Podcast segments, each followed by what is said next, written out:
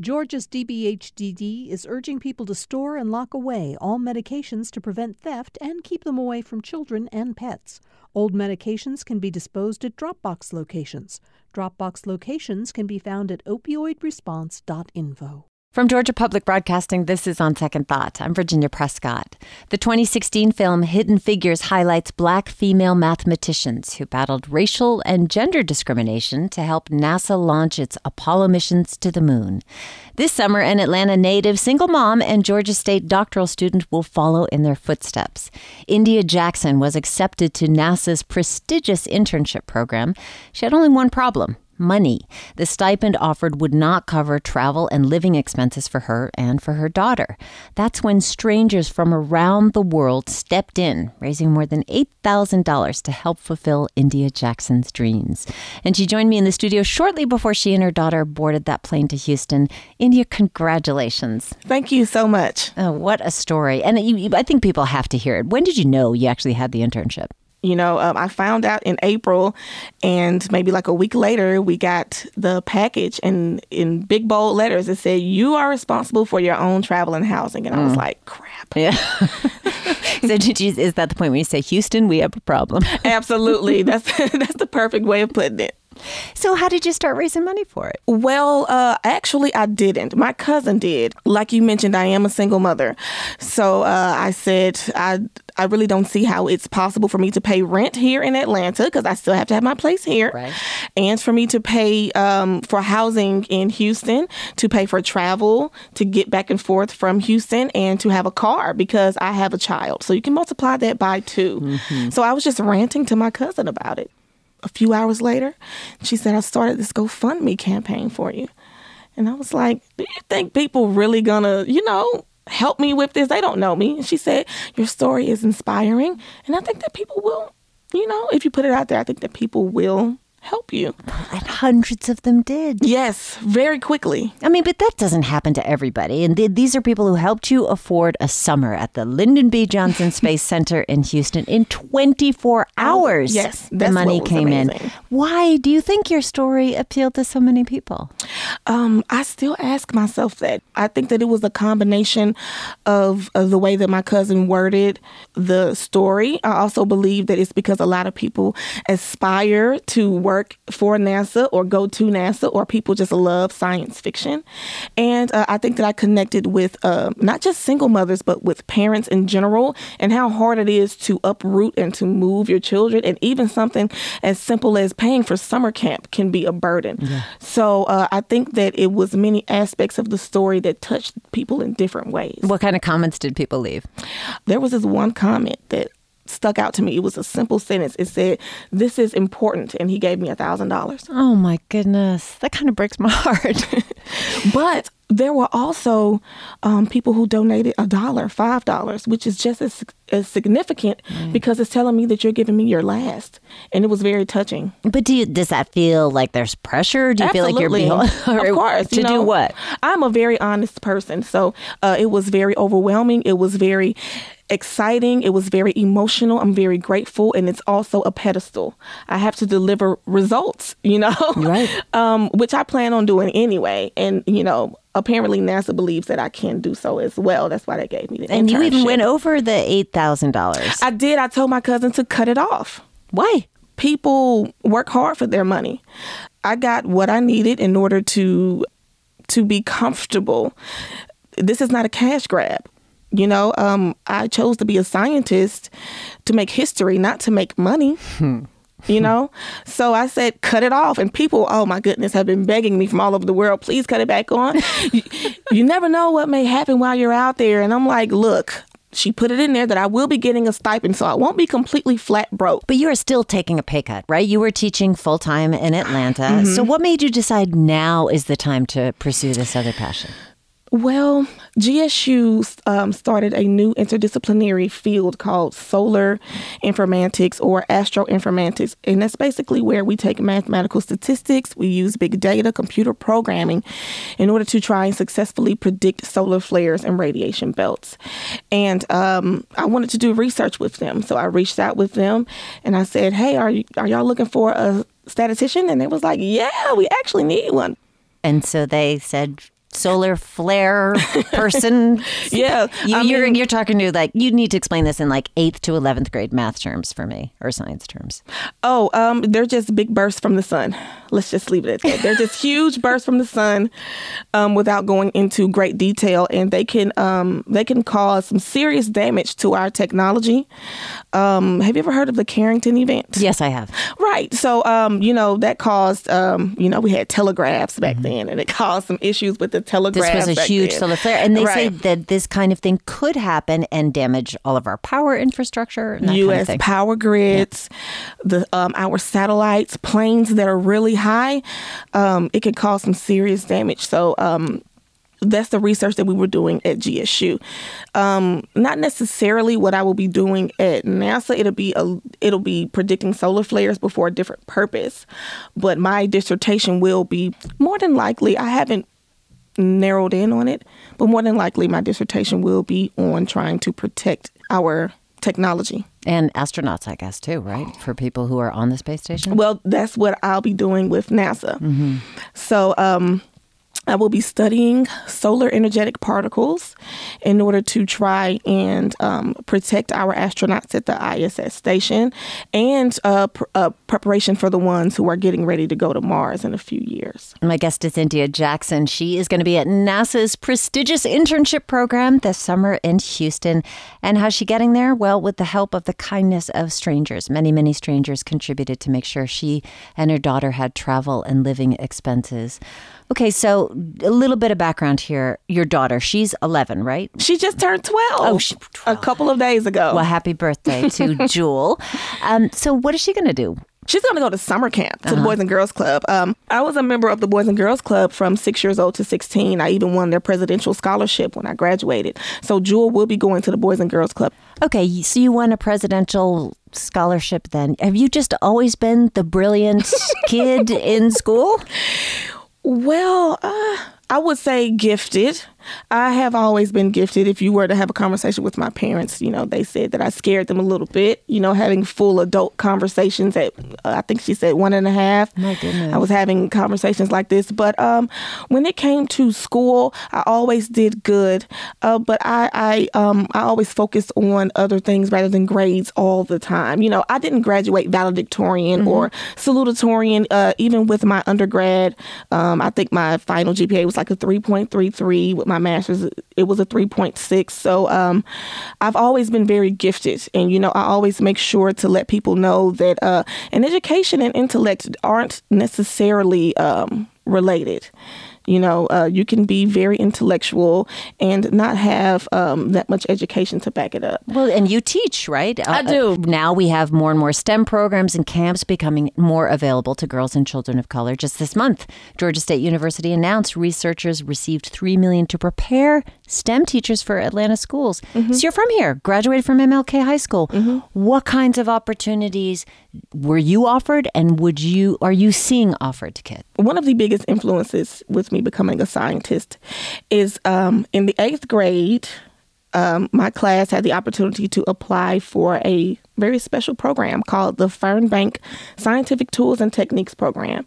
My best friend and I were, I, I believe it was maybe 10. All of us applied in the eighth grade, and 10 of us actually got it we won this opportunity, it changed both of our lives. I actually had a conversation with her a couple of days ago and I asked, I said, Do you think that our exposure to that program is what led us to be scientists? And she said, Absolutely. And I agree with her. That program um, gave young black children the opportunity to see and hear and um, participate in sciences that we would that we've never heard of, like ornithology, botany uh, physics and um, astronomy. You know, they have that planetarium. Once I walked into that planetarium, I knew that I wanted to be a scientist. I'm thinking nerd, not always embraced as a term, and uh, black nerds or blerds, Yeah, maybe even blerds, less absolutely. so. But so, how do you inspire your daughter to become more interested in nerd culture? Because the the pressure for coolness is always part of the balance, right? Well, the thing that I can say nowadays is um, being a nerd is trendy. It's revenge of the nerds time. Right. Um, being a true nerd is something that's quite different than being a trendy nerd. I am a true nerd when I, you know, look at movies like Interstellar or Star Wars or even um, watch shows like Game of Thrones. Uh, I try to find scientific basis in it to see if it is at least scientifically sound, even though it's science fiction. Um, and being a trendy nerd is, you know, um, I wear the um, I wear a NASA shirt. I don't know what they stand for, or which is perfectly fine. I'm fine with everybody embracing the nerd culture. Mm-hmm. Um, I allow my daughter to be herself. I don't pressure her to uh, like certain things or do certain things. But with that said, my parents are um, they introduced us to nerd culture at a very young age how well my mother has been at emory university um, for 30 years um, and my uncle was a, a comic book collector he was one of the first people to go to it was called the Atlanta Con. Now it's called Dragon Con. Uh-huh. Dragon, Dragon Con. Con. Okay. He passed a while ago, maybe about 30 years ago, and my mother still has his first badge that you had to pin on. Wow. Um, so this is um, lifelong. We've we've always been into that culture. So my parents absolutely um, encouraged me to be myself, be who I am, and um, you know, being a nerd has always been cool to me. Being geeky has always been cool to me.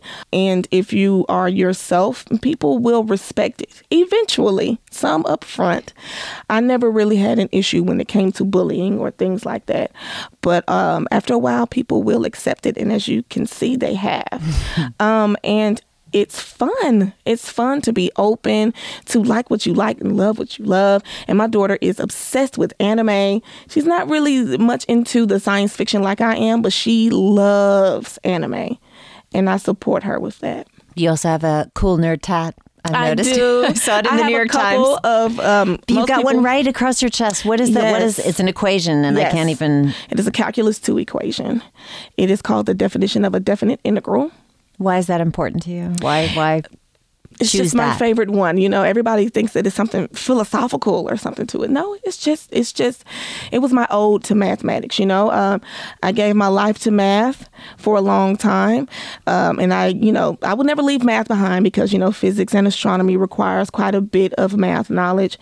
But um, I was done with math. I decided to get my PhD in my passion, which is physics. So I said, this is my ode to math, you know. So I guess maybe it was kind of dramatic. I still think that it is one of the most eloquent equations because it's just so beautiful. Well, I'm so happy for you. I wonder if you have any thoughts or words to extend to the people who, all the strangers who helped you get here um, there really are no words. It was absolutely amazing. Um, I'm still very much overwhelmed by this. And that is the truth. Uh, sometimes I wake up like, wow, I am going to Houston um, free of charge. you know, uh, I don't have to worry about anything. Um, to all of my donors, everything is paid for. I plan on um, uploading receipts soon. I paid for the entire 10 weeks for housing, uh, for the rental car, and I am forever grateful hopefully I will make it to the International Space Station. That is my ultimate goal, you know, lose a little bit of weight. I think maybe about 35 pounds for my height. Um, I've looked into scuba diving lessons. I look, I've looked into pilot lessons. And uh, with my foot in the door at NASA, I think that my chances have increased from 0.0009% to 1%. Spoken like a true statistician. and uh, that is the ultimate goal. So we'll see if I can get there. Uh, I've talked to you for about 15 minutes, and I can say I think it was a really good investment and all those people who contributed. Um, thank you so much. Well, thank you so much. Atlanta native India Jackson pursuing her doctorate in physics at GSU and getting a little closer to her dream by interning at the uh, NASA International Space Center in Houston this summer. From Georgia Public Broadcasting, this is On Second Thought. I'm Virginia Prescott. From waiting rooms across the country to the floor of the U.S. Capitol, healthcare is the biggest issue for American voters. One of the biggest challenges in Georgia is access to doctors and to pharmacies, especially in rural parts of the state. And then there is the cost of care. According to the Commonwealth Fund, a quarter of Americans report not filling prescriptions they can't afford. Some individuals, organizations, and policymakers aim to improve healthcare equity, access, and affordability. And we aim to explore some of those innovative solutions, starting with a nonprofit that distributes surplus drugs to low income people. Kiah Williams and Adam Kircher are two co founders of SIRUM. It's now operating the Good Pill Pharmacy out of a warehouse in Gwinnett County, and they're here with me in the studio to talk about it. Kiah, Adam, welcome. Thank you for having us today. We're thrilled.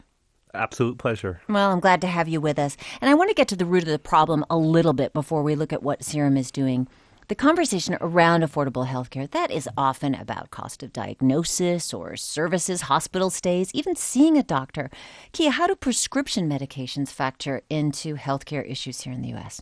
Getting a diagnosis and seeing a doctor is an important component in this whole process of improving health, but it's not where it ends oftentimes folks get a diagnosis, they need to take a medication, and we send them out the door and they just can't afford it. One in four people in the US right now can't afford the prescription drugs they need to stay healthy.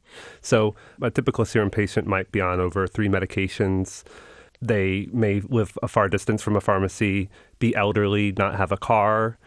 They could potentially be an hourly wage worker who has to take off of work and lose wages in order to make that commute. And then when they get there, they're faced with a cash price for medicine that's many times higher than what you or I would pay. And then to make matters even worse, prices vary so widely among pharmacies that they might have to visit multiple pharmacies just in order to cobble together the best price for each of their medications. So we see all these downstream impacts, avoidable emergency room visits, hospitalizations that when we try to best quantify them, it actually costs our healthcare system over $100 billion every year. And the lack of access to medicine disproportionately impacts underserved groups, including communities of color, both in rural and urban areas. So, what is SIRUM doing to help? SIRUM connects surplus unused medicine from places throughout the healthcare ecosystem. So we're talking manufacturers, wholesalers, long term care facilities like nursing homes and pharmacies. So each of these types of facilities have a little bit of surplus that exists, um, either because they have a little bit of a safety stock or because of patient level events like someone has a dosage change or a medication is discontinued. And so all of that surplus across the healthcare ecosystem actually adds up to over 5 $5 billion of unused medicine wow. that right now is going to waste every year. And let's clarify this is not expired medicine. These this are is surplus. Surplus unexpired medications in healthcare institutions. So we're not talking about the medications in you and I medicine's cabinet. We're talking about unexpired medications that the reality is a lot of it where it ends up today is either in a medical waste incinerator burnt or in our water. And so what we do is we use technology to connect that surplus with the people who need it. So we have an online platform that allows these organizations to understand what they can donate, where they can donate, and we do really simple things like send people a box that they can put it in. It's really like adding a recycling program to their facilities because we believe if we can recycle a 5 cent Coke can, why aren't we recycling a $200 medication? So you don't accept donations from consumers? We do not accept donations from individuals. We get asked that question a lot. We're only focused on licensed healthcare facilities, and these are all medications that are unexpired and also no controlled substances, so no opioids. Okay. I was going to ask how they get to you. You send them a box and have them send it back to you? They put the medicine in the box, and then we get it directly to one of our partner clinics or charitable pharmacies. And so, what's important here is in the state of Georgia, um, you know, we helped launch Good Pill Pharmacy to actually act as a statewide resource resource for all low income families. So the pharmacy takes in medications from pharmacies and nursing homes right here in Georgia. And then because Good Pill is a mail order home delivery pharmacy, we're able to actually get those medications to folks whether they live in the Atlanta metro area or they live in Fort Gaines, Georgia and rural Georgia. There's a huge issue of access in what we call pharmacy deserts, where, you know, everyone has heard of food deserts where folks aren't close to grocery stores, but there are countless communities in the state of Georgia that are pharmacy deserts. In urban areas, it could be that someone's a few miles from a pharmacy. In rural communities, oftentimes people, the closest pharmacy is over 10, 15 miles away. So you're talking about a potential 20, 30 minute commute each way just to be able to pick up your medications. And so by us being able to deliver those medications, we're really giving people their time back and putting money back in their pocket, in addition to being able to provide them with affordable medication that they otherwise are just not going to be able to get. This is a national program. Why did you set up in Georgia? We actually had a concerned citizen, uh, Mr. Les Gallant, had read about our work and wanted to see a program like this happen in Georgia. Um, we then connected with Representative Sharon Cooper, who's actually the chair of Health and Human Services on the House of Representatives side. But more importantly, her background is actually as a nurse. So she kind of knew firsthand that medication access is a crucial part of people getting better and living their best lives. So we actually worked with them on really revamping and creating a Good Samaritan drug donation uh, program here. So the policy side super important that allows this medicine donation program to happen and protects it. Yeah, I uh, was wondering about that. There must be regulations about using surplus medicine and distributing them to consumer end, right? Exactly. So there's about 40 states in the US that have drug donation laws that allow this type of work to happen. Georgia definitely has one of the strongest, if not the strongest law in the United States because it really not only enables, but it really prioritizes and really pushes folks to be able to donate by providing all the liability protections that one would need and really make it as easy as possible for healthcare institutions to do the right thing and donate. That's Kiah Williams. She is here with Adam Kircher. They are two of the co founders of the Good Pill Pharmacy here in Georgia. It repurposes unused surplus prescription drugs and provides them via mail order to low income patients who need them. How does somebody qualify for the program? So, here in Georgia, we're working with any individual who's either uninsured, underinsured, has too high of a copay or too high of a deductible, meaning they have a type of insurance, but their copays or deductibles could be thousands of dollars a year before their insurance actually kicks in.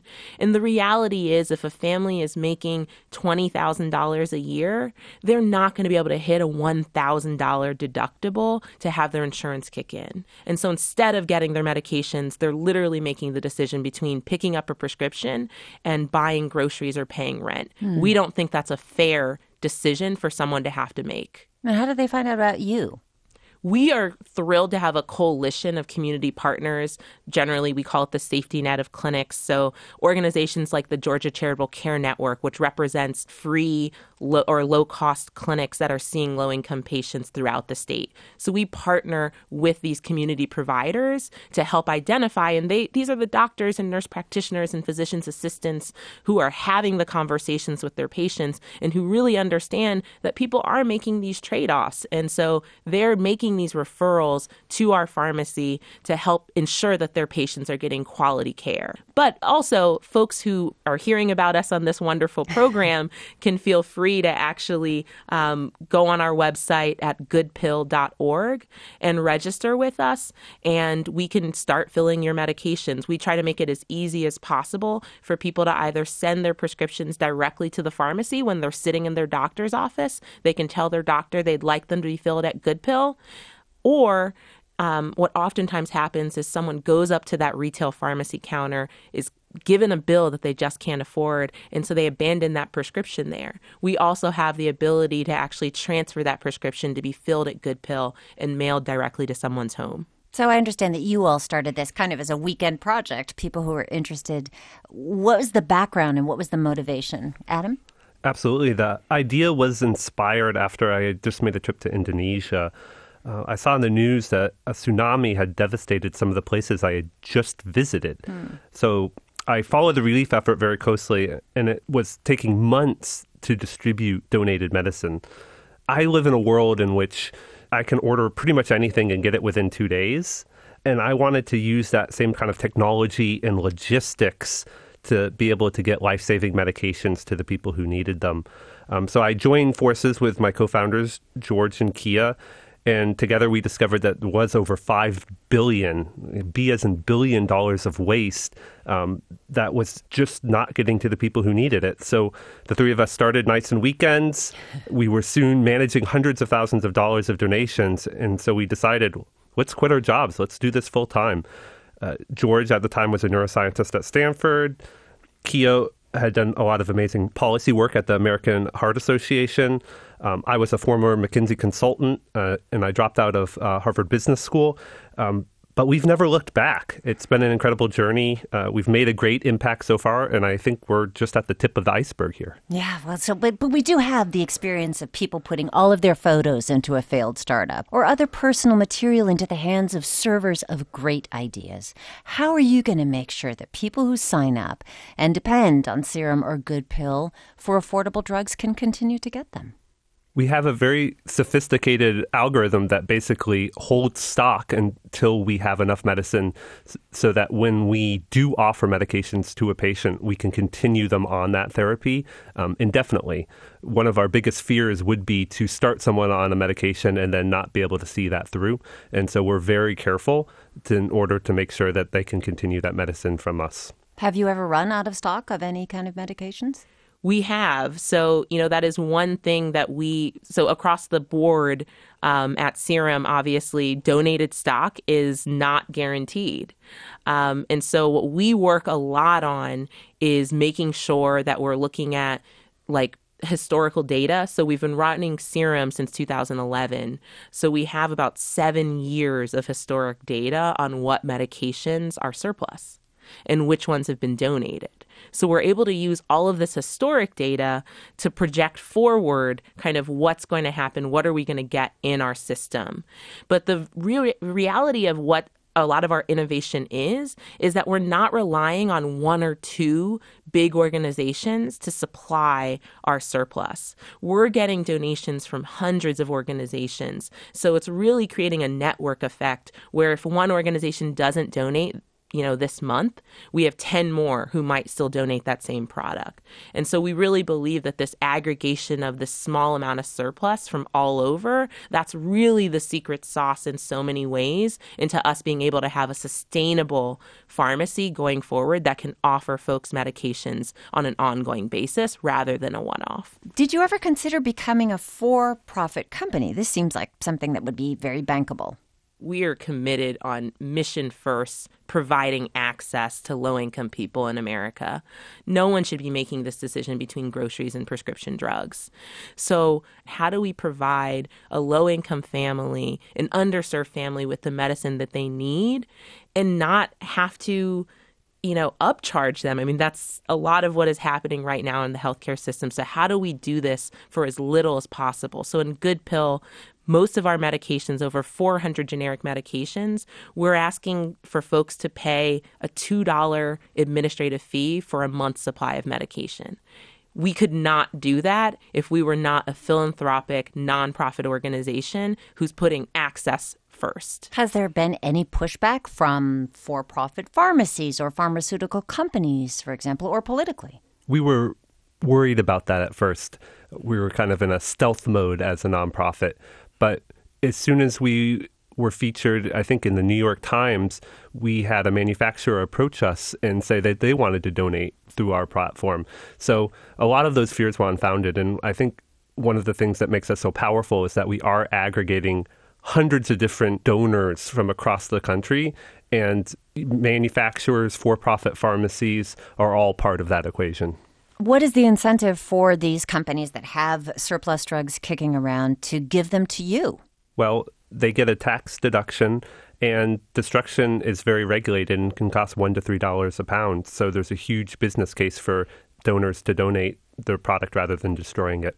So, what is the goal for Good Pill and for SIRUM overall? Let's say five years we're now coming out of our first full year of operations. Um, you know, we did our official launch in 2018, January. We actually now have redistributed to patients over $5 million of medication at yeah. Good Pill alone. And we're actually on track by the end of this year to reach $10 million of donated medications to Georgia residents alone. And that's wholesale value.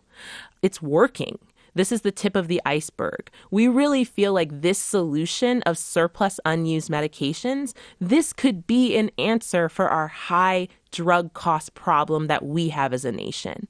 And so we are proving that every day, every month one pill at a time and $10 million by the end of this year. And so into the future, we're looking at the how do we get to $100 million of unused medicine? How do we prove that we can save the healthcare system millions of dollars on the actual prescription drug costs, but also on the $18 billion of avoidable emergency room visits that happen every year, on the unnecessary hospitalizations, on the fact that every day right now in the US, you know, there was a study that came out that showed most families don't know where they would get $400 or $1,000 if they had an emergency. Us putting hundreds of dollars back in people's pockets has real impact on things like housing, on things like employment, on people's health. And so we think that this is a real solution to tackle so many of the poverty issues that we have in this country. Kiah Williams, thank you so much for speaking with us. Thank you for having us. Adam, thank you very much for being here. Thank you so much for having me. Adam and Kiah are co founders, two of the co founders of the national nonprofit company SIRUM and the Georgia based Good Pill Pharmacy that repurposes unused surplus prescription drugs to provide them to low income patients who need them, and they send them via mail order. We're going to leave you with, let's say, the jam, the bitterest pill. Stay with us. There's more on Second Thought coming up after a short break.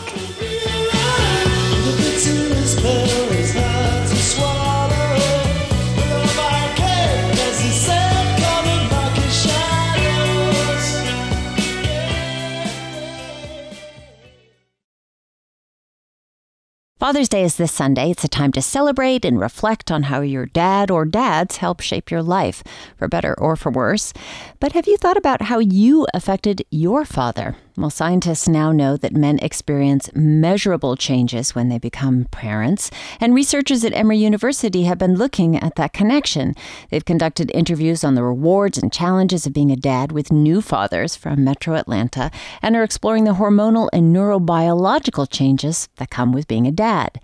James Rilling is chair of the Department of Anthropology. He and his colleague Craig Hadley are working on the study, and Professor Rilling joins me now from the studio at Emory University. Hello, James.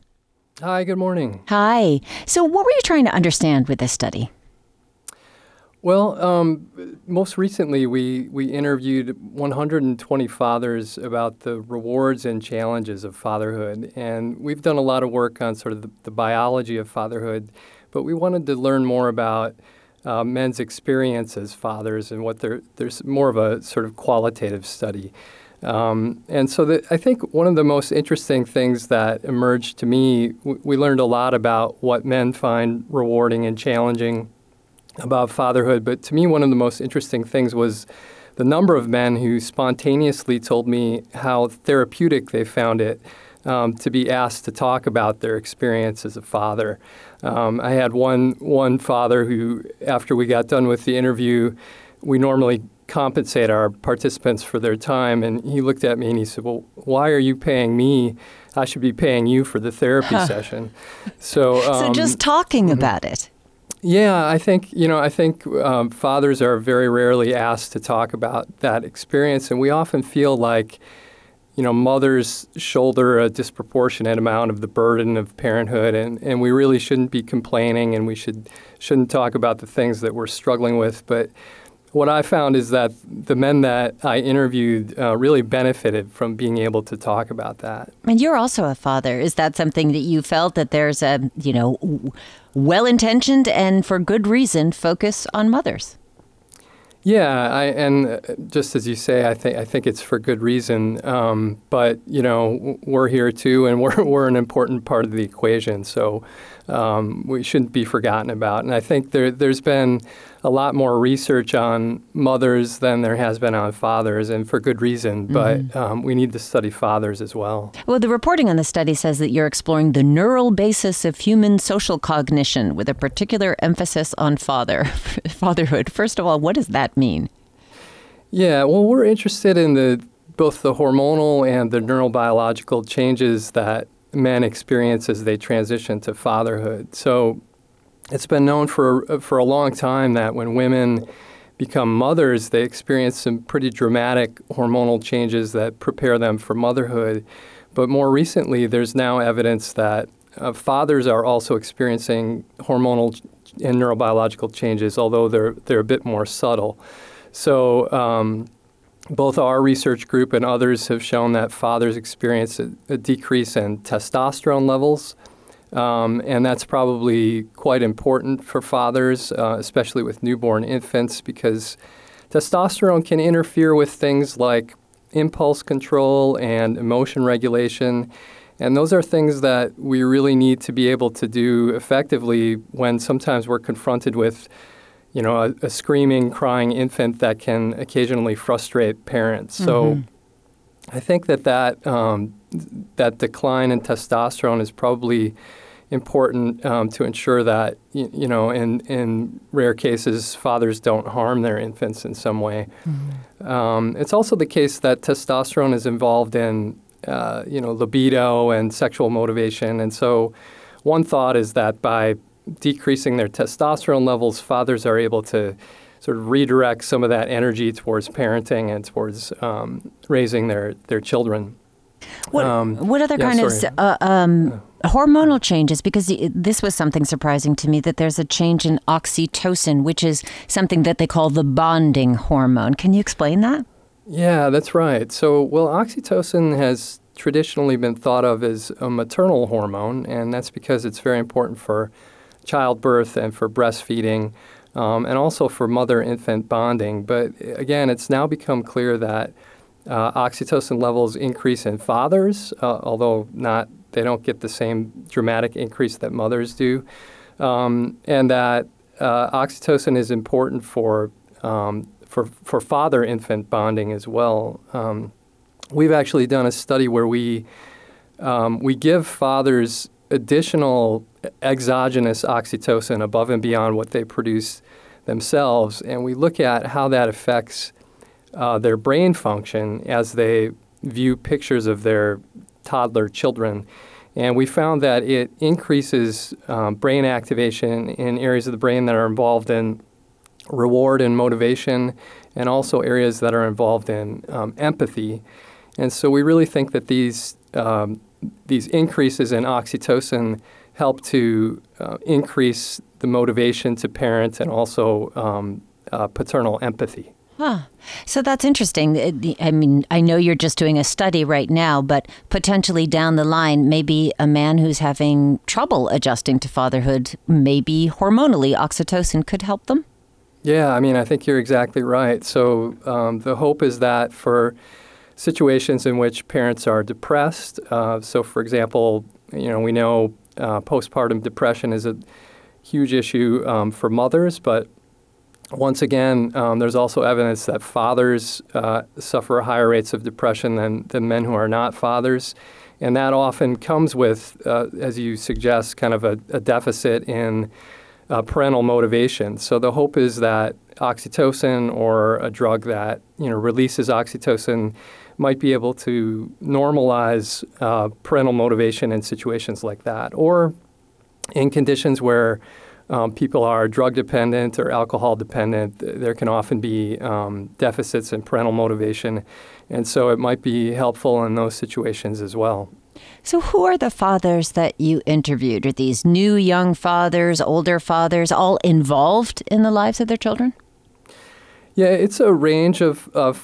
There were 120 fathers. Um, we interviewed uh, 40 fathers were um, were white fathers, 40 Asian, and 40 African American, and their fathers with children of different ages. We wanted to get a sense of how the challenges um, and rewards change as your children progress through different um, different life stages.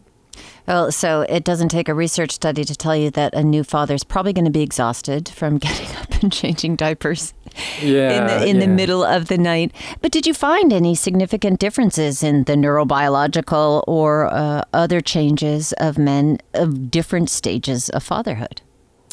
Yeah, well, I think um, so. Some of the challenges that you know fathers with newborns faced, as you suggest, one big one is uh, sleep deprivation, and uh, because we don't have very good uh, paternal leave policies in this country, you know, you often have situations where fathers and also mothers are up all night and then they have to work the next day, and that can be a big challenge.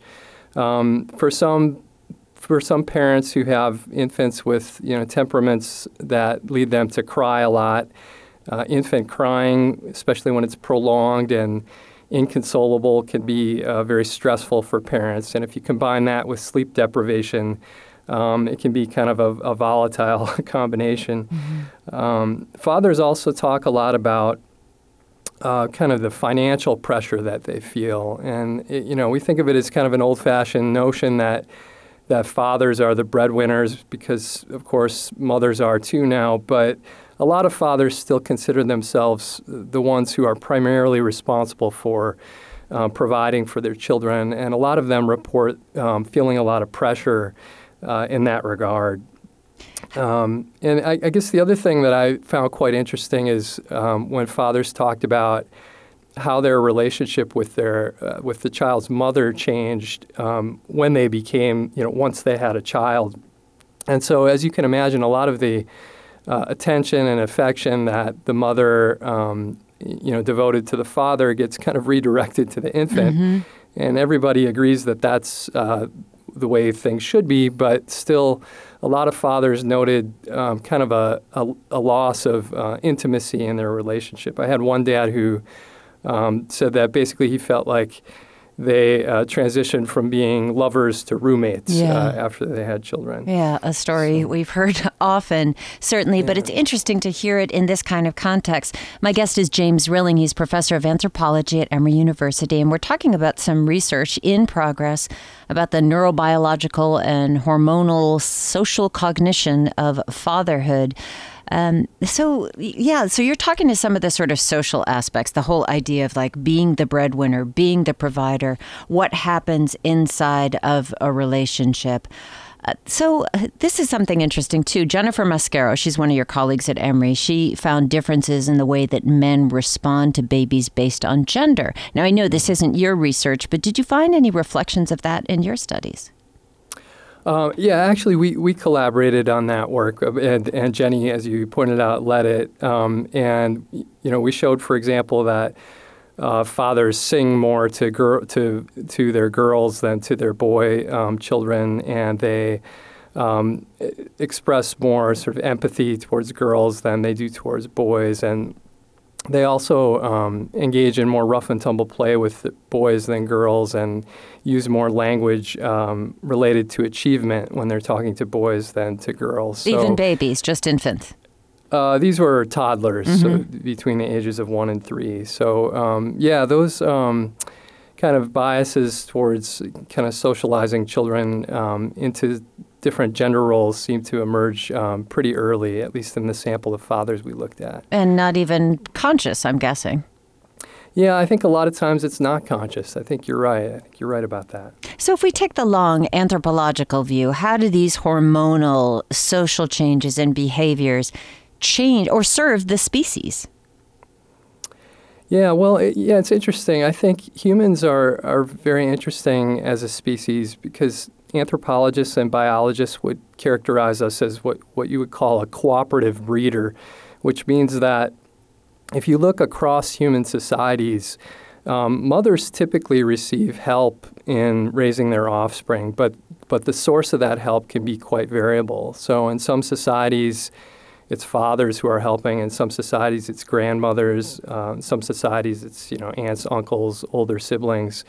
Um, but it's it's interesting to see that th- there do seem to be these hormonal changes that prepare fathers to, to sort of get involved and help with um, caregiving. So it's almost like we see um, this sort of evolutionary signature uh, in the biology of men that's that's showing that they have been important in um, in caregiving throughout you know much of human evolution. And throughout much of human evo- human evolution, many cultures have not had our idea of the nuclear family. You know, the mom, dad. It's usually an extended family. So I'm curious about what you found about fathers who were not necessarily involved with their children's parenting. Were there hormonal measurable differences for them? Yeah, well, that's a great question. We haven't looked specifically at that. As you can imagine, most of the um, men who sign up for research on parenting are, are pretty good parents and pretty good fathers. Um, so we didn't have too many fathers who considered themselves bad or uninvolved fathers. But I think um, what you do see a lot of the time is when fathers um, are less involved or less able to be involved.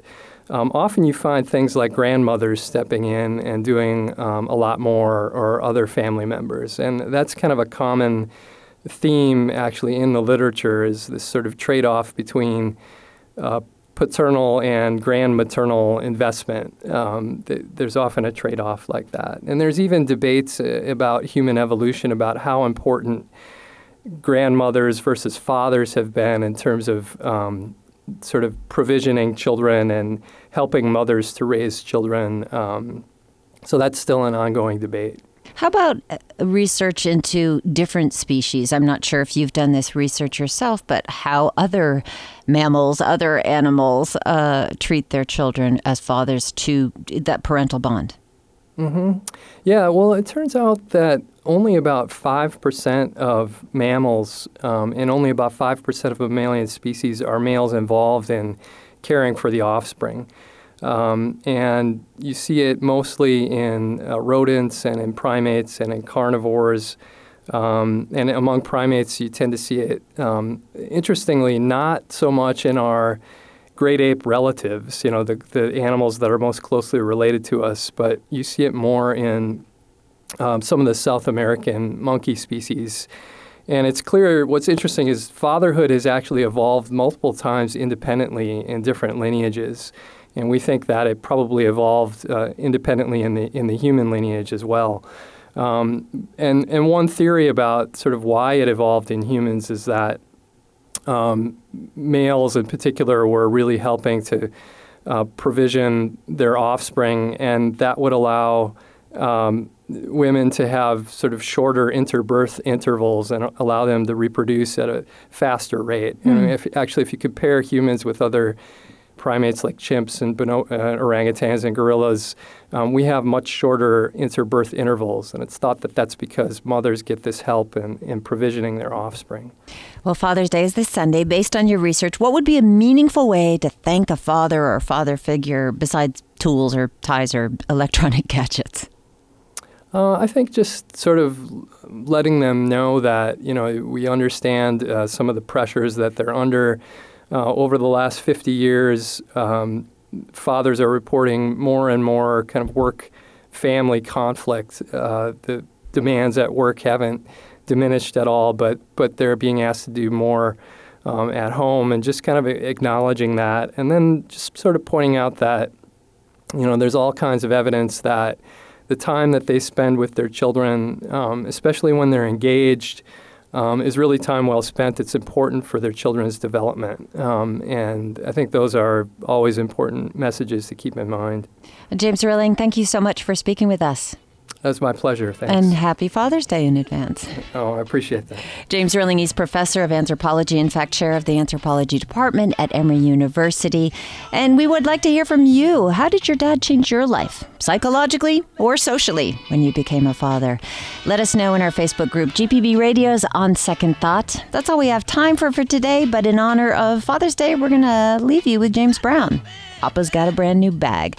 Back tomorrow with more of On Second Thought. I'm Virginia Prescott. Thanks so much for listening.